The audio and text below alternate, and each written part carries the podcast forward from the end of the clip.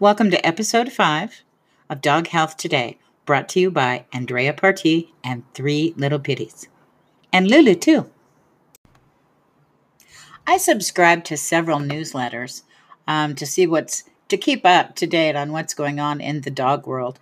Um, I do holistic vets, and I anyway I do a lot of them, and and in fact I do so many it could choke a horse. If I read them all every day, it would probably take me five hours. But the point here, okay, yesterday I got an email from um, Truth About Pet Foods.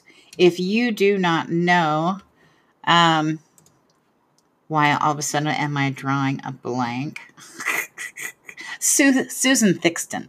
Um, her dog died of uh, from uh, from dog food, and she was pretty ticked off, and so she started this movement.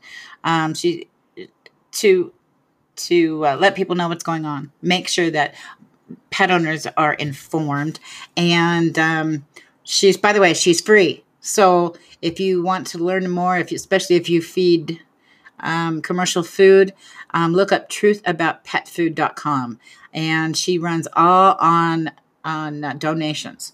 She attends meetings from the FDA and the AAFCO and anything that ha- legislation that has to do with um, our dogs. So she's a she's a good source. Anyway, I got an email yesterday about um, Chinese jerky treats. I don't know if you remember that, but it started ten years ago, where dogs there were thousands of complaints about dogs being getting sick and dying.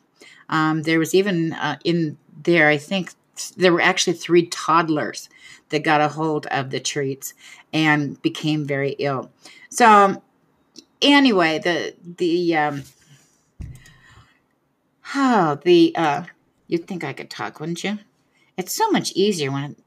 Anyway, uh, the FDA um, has supposed to have been, you know, researching this for like the last 10 or 11 years. And there was a meeting the other day with the, the AAFCO and Dr. Stephen Solomon, who was the director of Center of Veterinary Medicine um, for the FDA, told everyone at the meeting that the Chinese jerky investigation is resolved.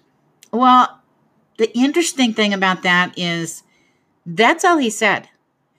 They just said they were going to lift the warnings, even though they're still getting complaints. They're still getting sick dogs, and they are still getting um, people saying that their dogs have died. So it's kind of, I, I'm bringing it to your attention because the only person that is really going to look out for your dog is you. Well, I am too, but you know what I mean. It's your responsibility. It's not the government's. Um, and heaven knows what. Uh, it, it's not up to China whether your dog gets sick or not. You know, it's up to you. So do be, um, be aware. So, what else was I going to say about this? That was just let's see. Dun, dun, dun, dun. I'm reading as I talk. Of course, it's, you know, really, really long. And so I just wanted to get you the highlights because it gets boring. But truth about that, pet foods are still getting complaints. So, and the, the FDA, like I said, never even came up with a reason or cause for the illnesses and deaths. They just said everything was fine now. So, very sad. Very, very sad. Again, we need to take responsibility for our pets. Just one more thing I wanted to add about Sue Thixton, and that is if you do if you do feed or anybody you know who feeds commercial dog food, please check out truthaboutpetfood.com. Uh, she has up to date sections on dog food recalls, lawsuits, and basically any news on pet food. Also, and this is even more important in in my book, um, I highly recommend the book she wrote. It's called Buyer Beware The Crimes, Lies, and Truth About Pet Food. You can find it on Amazon. I think she sells it on her website. I'm not sure. But this book was written a while back, but it's backed by years of solid research.